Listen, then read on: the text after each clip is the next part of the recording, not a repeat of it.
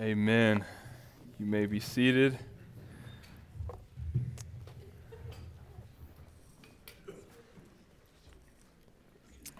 I can remember the fight that was the beginning of a divorce that led to me coming into relationship with Jesus like it was yesterday. I remember I was out riding bikes with my friend Matt that lived down the street, and I don't know what had happened, uh, so maybe I don't remember it like it was yesterday. but we were out riding our bikes, and I was so excited. Something happened on this grand adventure of ours. Um, maybe I pulled a wheelie longer than I ever had before. Uh, and I, I came in to the house, and I ran up the stairs, and I wanted to tell my mom and my stepdad, like, hey, something really cool and exciting just happened and they were fighting. And the fighting had been taking place for quite a while at this point. Um, things certainly weren't great in this marriage, um, but I remember just feeling completely devastated. I remember feeling just hopeless. I remember feeling a sense of despair, um, just completely out of control, and so upset that I ran past them at the top of the stairs and I went to my closet. I went to my room. That wasn't enough. I needed to remove myself from the situation as much as I could. And uh, I ran to my closet and I locked the door behind me. And I remember just kind of hunkering down in that closet and crying out to the Lord. And I remember I had my children's Bible. It was so happy. And it was full of pages that were just all pastel colors. And it just told me the story of a God that loved me. And I remember thinking in that moment, God, like, if you're real, I need you to meet me exactly where I'm at right now. As a little boy, six, seven, maybe eight years old. And I remember, without a doubt, in a supernatural way, feeling that God came down from heaven and put himself right there in that closet with me. And in a supernatural presence, just completely wrapped me up. Now, my worries, my concerns were on everything that was happening outside of that closet. It was on a divorce that was set into place. It was on how is my mom? Is she okay? Is she going to be okay? This was one of those one sided fights where one person is defending themselves the whole time and the other is just yelling their minds out. Those things were so big in my mind that I needed someone to take my mind off of that. I needed something, some kind of sense of hope, some si- kind of sense of peace. And in that moment, God shows up. And in that moment, his presence is bigger than any of those problems. And in that moment, he showed this little boy scared in a closet that he loved him and that he cared for me and that he was there with me. And I'll never forget, it was like the biggest bear hug I've ever received in my whole life. And I know some pretty big dudes, and uh, they give some pretty big hugs. And uh, it was like one of those. You know, it was absolutely incredible. God's presence was bigger than any of my problems.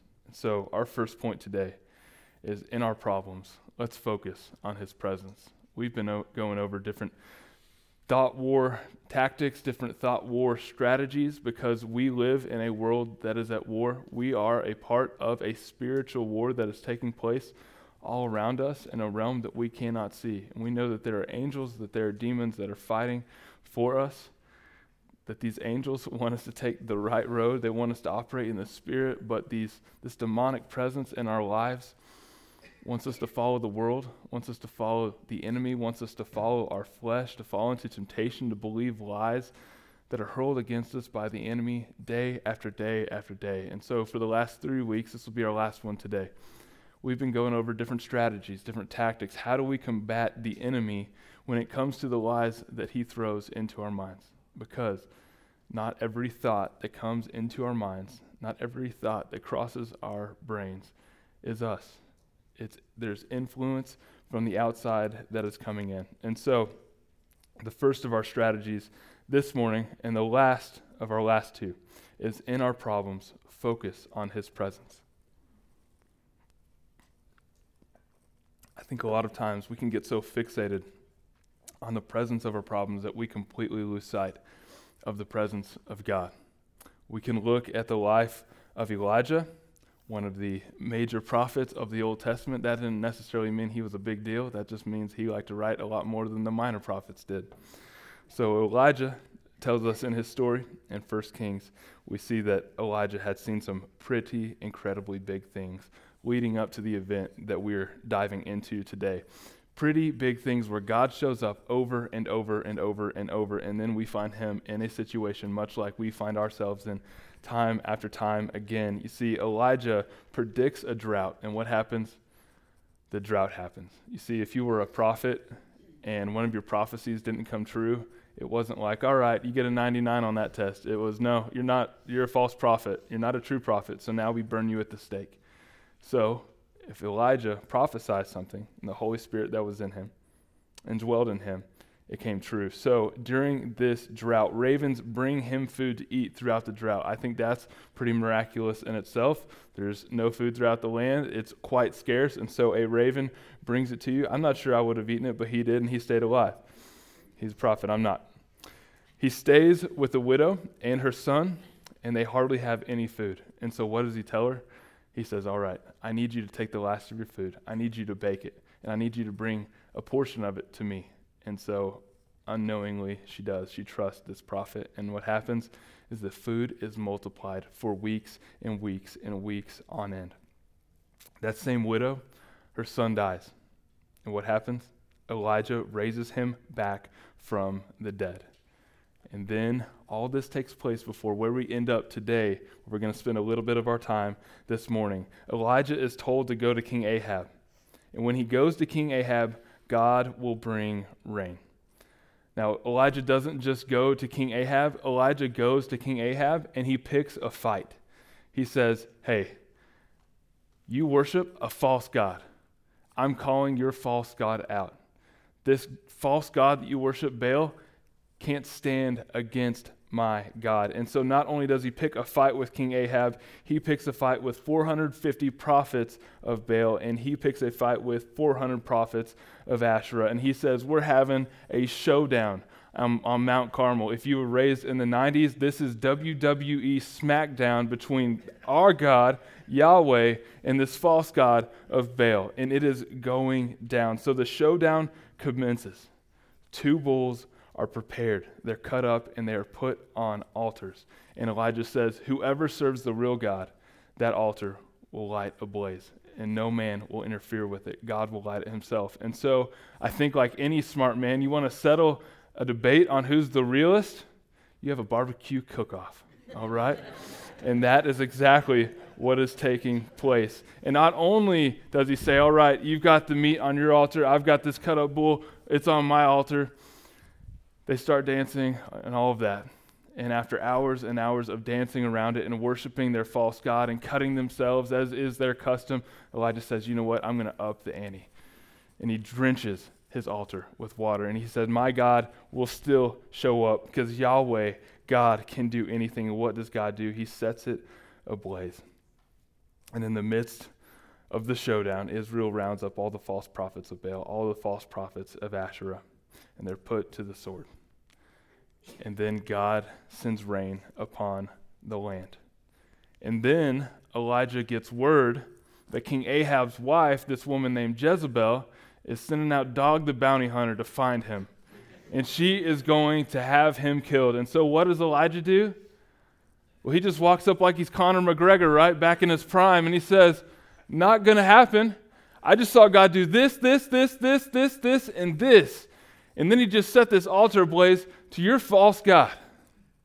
And wouldn't it be awesome if that's what Elijah said? No, instead, in his human condition, being imperfect, having doubt, having fear, having insecurity, what does Elijah do after God shows up and he does all these incredible things? He tucks tail and he runs. And he runs and he runs and he runs. And he finds himself in the wilderness. He eventually makes his way to a cave and he falls into despair. And when he falls into despair, he encounters the Lord. And we see in 1 Kings 19 11 through 12 what the Lord says to him. So if you have your Bibles, go ahead and turn there. That's 1 Kings 19 11 through 12. If not, we have it on the Sky Bible behind us. You'll be set. And he said, Go out and stand on the mount before the Lord, and behold, the Lord passed by. And a great strong, a great and strong wind tore the mountains and broke in pieces the rocks before the Lord. But the Lord was not in the wind.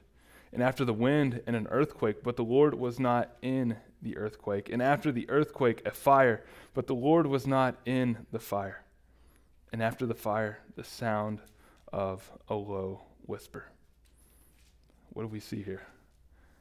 See that God just showed up in a mighty way at Mount Carmel at this spectacular showdown where he brings fire on the altar.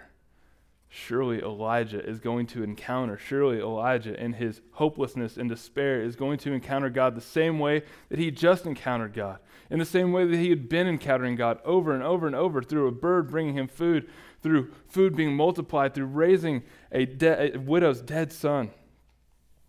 But that's not what happens. God doesn't show up in spectacular ways. The emphasis here is on God's quiet ways. In Hebrew, this is translated to the low whisper, it literally means a voice, a sound, a thin silence. There had to be a thin silence in order for him to experience God. So, just real quick, when we take inventory of our lives, when we take inventory of our weeks, there are so many of us that are running from something. It may not be a threat from Jezebel on your life, it may be a problem, it may be a sickness, it may be an illness, it may be a pandemic, it may be a boss at work, it may be a bad relationship. There are problems that we find ourselves running from. Let's not lose God in his thin silence. Let's not lose his voice in trying to fill our lives up with things and completely miss where he wants us to be still and completely miss where he wants us to be silent. Let's prepare a way.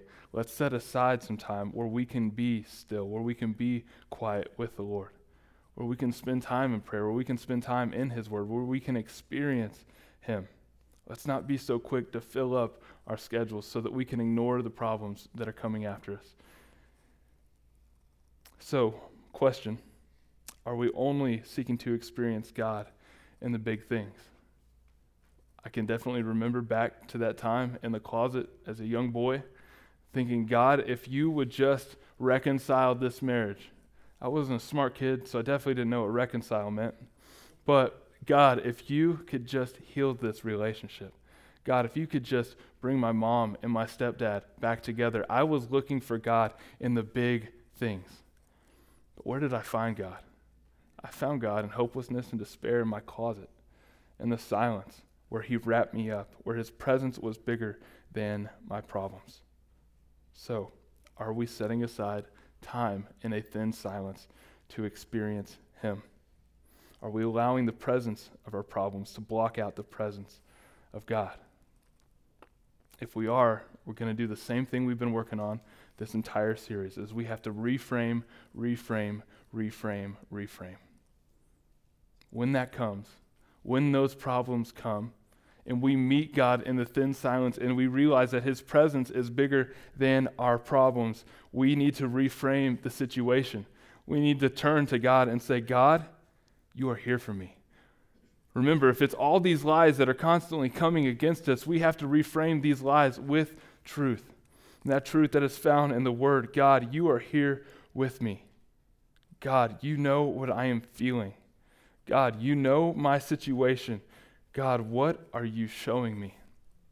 God, what are you doing in me? And God, thank you. Because I know that one day you will use this for yourself, you will use this for your kingdom. And so, if that is you this morning, if you are walking into Asante Church and there are problems, there is a presence of a problem that seems so big.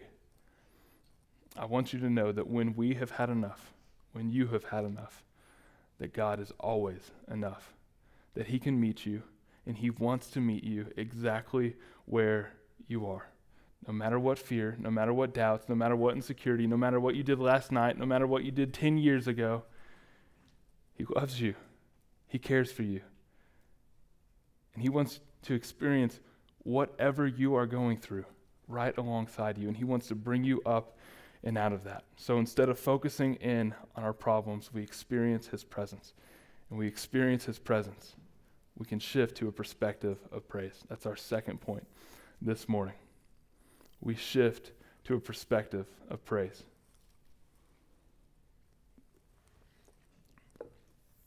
Philippians 4, verse 6, it says, Do not be anxious about anything, but in everything, by prayer and supplication, with thanksgiving, let your requests be made known to God.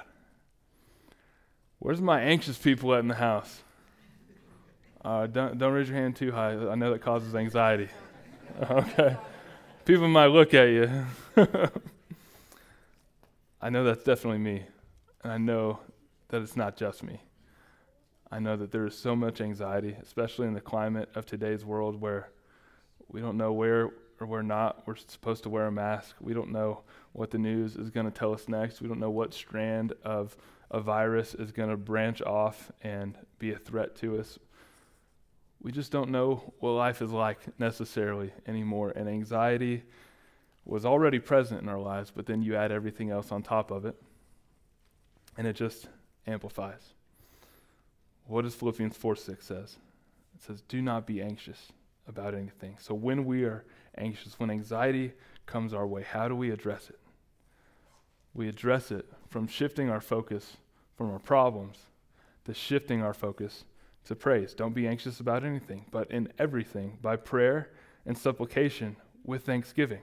All right, so prayer. We're anxious, we pray, we talk to God. We communicate with God. God, I am anxious. I, I want you to know, God knows you're anxious already. He sees you running around like a chicken with your head cut off. He knows what's going on in your life. He's like, ah, I think you need to talk to me about this because you're about to make some choices based out of that anxiety that are off of fear. And they're not going to be very healthy, and they're certainly not going to sustain you.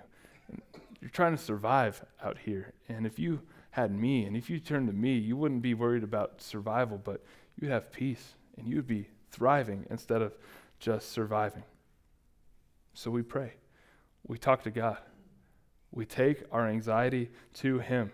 And it says, with prayer and supplication, I'm going to be completely honest. I don't know what supplication means, but I have a dictionary, so I looked it up, okay? It's not talking about supplements. It's not saying pray and take your vitamins, all right? That's what Hulk Hogan said. Supplication. Asking or begging for something earnestly or humbly. I think there's some of us who are at the point of coming to God in prayer. I think there's some of us who are at the point of supplication, which is earnestly and humbly asking and begging before the Lord. Because there's been something going on in our lives for so long that these problems seem like Mount Everest. And we've lost sight of a God who's infinitely bigger than that. We pray. Supplication takes place. I'm not really even sure how to use that word in a sentence sometimes. And then there's thanksgiving.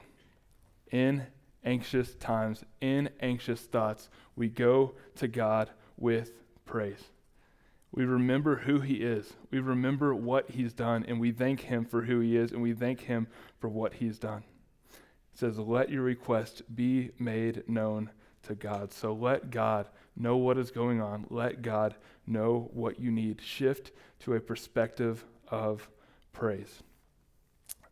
The scripture is written in a letter to the church in Philippi by the Apostle Paul. And so we are about to dive into a story in the life of the Apostle Paul that takes place when he is in Philippi in Acts chapter 16, verses 22 through 25. And we see that Paul and Silas end up in prison. A lot of really bad things happen to them.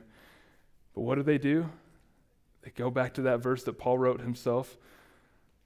With the inspiration of the Holy Spirit, they're not anxious about anything. and everything, through prayer and supplication with thanksgiving, they let the request be made known to God. So, in Acts chapter 16, verses 22 through 25, it says, The crowd joined in attacking them, that is, attacking Paul and Silas. And the magistrates tore the garments off of them and gave orders to beat them with rods. And when they had inflicted many blows upon them, they threw them into prison ordering the jailer to keep them safely, which just seems really ironic to me, considering everything that just happened. These guys that are almost dead, keep them safe, all right? By the way, having received this order, he put them into the inner prison and fastened their feet in stocks. Okay, that's a lot. These guys just underwent absolute hell. And in verse 25, what do they do about it? About midnight, Paul and Silas were praying and singing hymns to God, and the prisoners were listening to them. In the midst of all the mayhem, in the midst of all the chaos, in the midst of everything that had come against him, they are praying and they are worshiping God. Think about when you have a bad day at work. What is your immediate response when you get in the car and you are on the way home? I'm going to flip on K Love and I'm going to sing me some Chris Tomlin and I'm going to bless the Lord, oh my soul. That's why I don't lead worship here.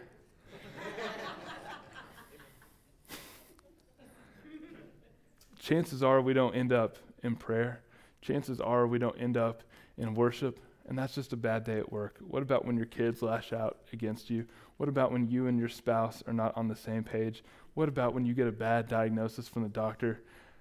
How often is it turning to the Lord, praying, thanking Him, praising Him, and forgetting about the problem, and instead focusing on praise to the Lord? They were just attacked by a crowd. They were stripped of their clothing, they were beaten with rods, they were imprisoned and they were immobilized. And by the way, just in case you were wondering, none of this was what we would call fair. All right? Because of who they were, what they were supposed to have done before all this is to be able to have a defense for themselves. So the complete practice of justice in the legal system that was supposed to take place during all of this was just completely ignored. Beaten, stripped, imprisoned, and immobilized, and they never even got a chance to defend themselves. So, what did Paul and Silas do? What do we do that we can take away from their example? We shift from problems and we focus and we reframe on praise because our problems will always be there. Our problems will rarely ever be fair. Maybe a consequence, yes, but fair, most of the time, not. Our problems will always be big. But let's rephrase this and reframe it in the truth our God will always be with us in the midst of our problems. Know that. Know that what you are going through this morning, that God loves you and He is in the midst of it with you. Reframe fairness. We can whine, we can be like little kindergartners and say, That's not fair, that's not fair. I wish this didn't happen to me. And I want you to know, no, it's not fair. But you want to know the most unfair thing that ever happened? The most unfair thing that ever happened was when a perfect, sinless man, fully God, fully man, in the person of Jesus, lived a perfect life and took the cross for my place. That was my cross that I deserved. That was my sin that he died for. Tell me what's fair about that. You tell me what's fair about him dying for your sin. Let's reframe what fair is. So, anytime we have problems in our lives, anytime it seems like it's just not fair, let us look back to the cross and realize no, what's fair is me up on that cross. What's unfair is that I have been forgiven because of the work of Jesus. When I accept him as my Lord and my Savior, I'm set free from sin. I'm set free from my flesh. I'm set free from death. I don't have to experience an eternity away and outside of the love of the Father because of the unfairness that is the cross. That's unfair. And in the midst of our problems, no matter how big they may seem, let us always remember that our God is infinitely bigger than any problems that we may have. Instead of focusing on our seemingly big problems, let us praise God, who is not only bigger than our problems, but is in control of our problems.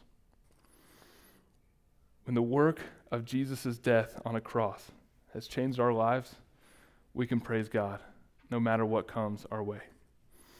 when we operate out of his victory over sin, over death, and the enemy, we can praise God no matter what problems come our way. And when we've experienced salvation by grace through faith in him, we can praise him no matter what comes our way. We can praise him in our families. Let's take a look at some examples. Let's start practicing that reframing because this series is almost over. You know what's not almost over? This war that's waging all around us the problems that we have in our homes, the circumstances that we find ourselves in in our lives, and the enemy's attack on our minds and for our thoughts. So, in our marriages, instead of saying, I've got to do XYZ for my spouse, sorry, it's just something I have to do. Let's reframe. Say, this is something that I get to do. I get to love my spouse. I get to serve my spouse. And then let's say, Thank you, God, for this opportunity to love my spouse as you have loved me. Thank you, God, for this opportunity to serve my spouse as you have served me. Instead of saying with our husbands, with our wives, oh, we just we just aren't on the same page, let us reframe and say, I get to address what is coming between us and reconcile our relationship to each other and to God. Let us view it as an opportunity, not an obstacle, not something we just have to push through. And let us pray, thank you, God, for this opportunity for oneness, where we come together, for forgiveness, for grace, to grow in holiness together. Help us to meet where we are and surrender what is not of you, Jesus, over to you. In our families, and with our kids, let us not say this is just a phase that they're going through. We have to get through, and instead, let's reframe and say this is a phase. We get to experience God in it. Meet that phase head on and grow from what He wants you to take out of that phase. You realize there's reasons that kids freak out about every little thing. Not only is it the first time they've ever experienced it, but this is where you get to step in and you get to love them and you get to just put your arm around them and come alongside them and disciple them and say, hey, this is what's taking place in your life. Here's how we're going to get through it. This is what God's word says about this. This is what Jesus is about. This is how Jesus would react. And so, this is how we react and we respond. So, we meet that phase head on. We get through that phase with Jesus, and then we take on the next one and we pray. Thank you, God, that you are at work in our family and in our kids. At work, instead of saying, I just can't take my job anymore, this isn't what I signed up for, we reframe and we say, This is a burden, but this burden is a blessing. And we remember the truth. We go back to the very beginning in Genesis 2 before the fall, where Adam was put over the land to work the land. And what happens in Genesis 3 after the sin, after the fall? the land was cursed. And God says, the food that you eat, the bread that you eat, you will have to sweat for it. And so, is work always going to be a burden? Yes. And if it isn't yet, it will be. And you can go to another pasture, but eventually that grass is going to turn brown because you're going to wander through it long enough to see, oh, this isn't quite what I expected. So we reframe. This isn't just a burden. Yes, it is a burden, but it is also a blessing. We pray, God, thank you for providing. We reframe this isn't just a paycheck, this is also a mission field. And we pray, God, thank you for this mission and these people you've called me to reach. And in any situation, whether that's marriage, whether that's with your kids, whether that's at work, or whether that's somewhere else in life, we'd say, I just can't do this anymore. Let us reframe and let us say, God, what a blessing to realize that my strength is so limited. Holy Spirit, fill the gap between where my strength lets up and where you need me to be to display the kingdom. And then let us pray. Thank you, God, for this opportunity, for others to see you at work in me and in my weakness.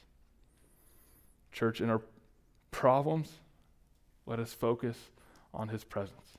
Take our eyes off the mountains of our problems and realize that God is so much bigger and in control. Don't focus on the problems, focus on his presence. and in the midst of problems, shift to a perspective of praise. Knowing that God is in it with you, knowing that He can pull you through it, know that He is not going anywhere, and knowing that He is going to use it in your life. Let's pray.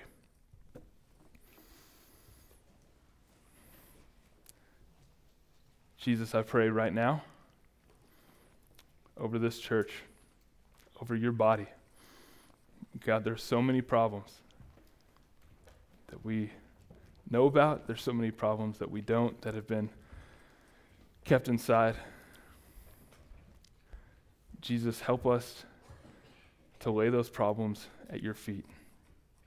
Jesus, I pray in every problem that is taking place in this church this morning, Jesus, I pray that instead of focusing on that problem, that we would shift to your presence and that we would focus on your presence, that we would feel your love. Just like you met me in a closet as a little boy, that you would wrap me up. God, I pray that you would wrap every single person in this church up in a supernatural way with your presence, God, that they would know that they are seen, that they would know that they are heard, that they are cared for, that you are with them, that you are present, and that you are big enough to take on whatever problem is in their life. And God, I pray that you would have your will, that you would work out for your kingdom, for your good, and for ours in following you. Whatever those problems are there for in our lives, that we would trust and we would lean in and that we would depend on you.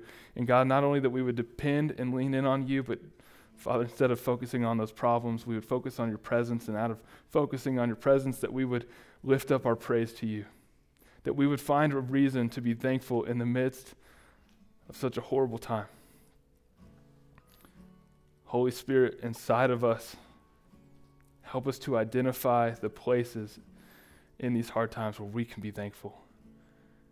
Help us to lift up our praise. Help us to lift up our worship. Help us to be Paul's. Help us to be Silas's.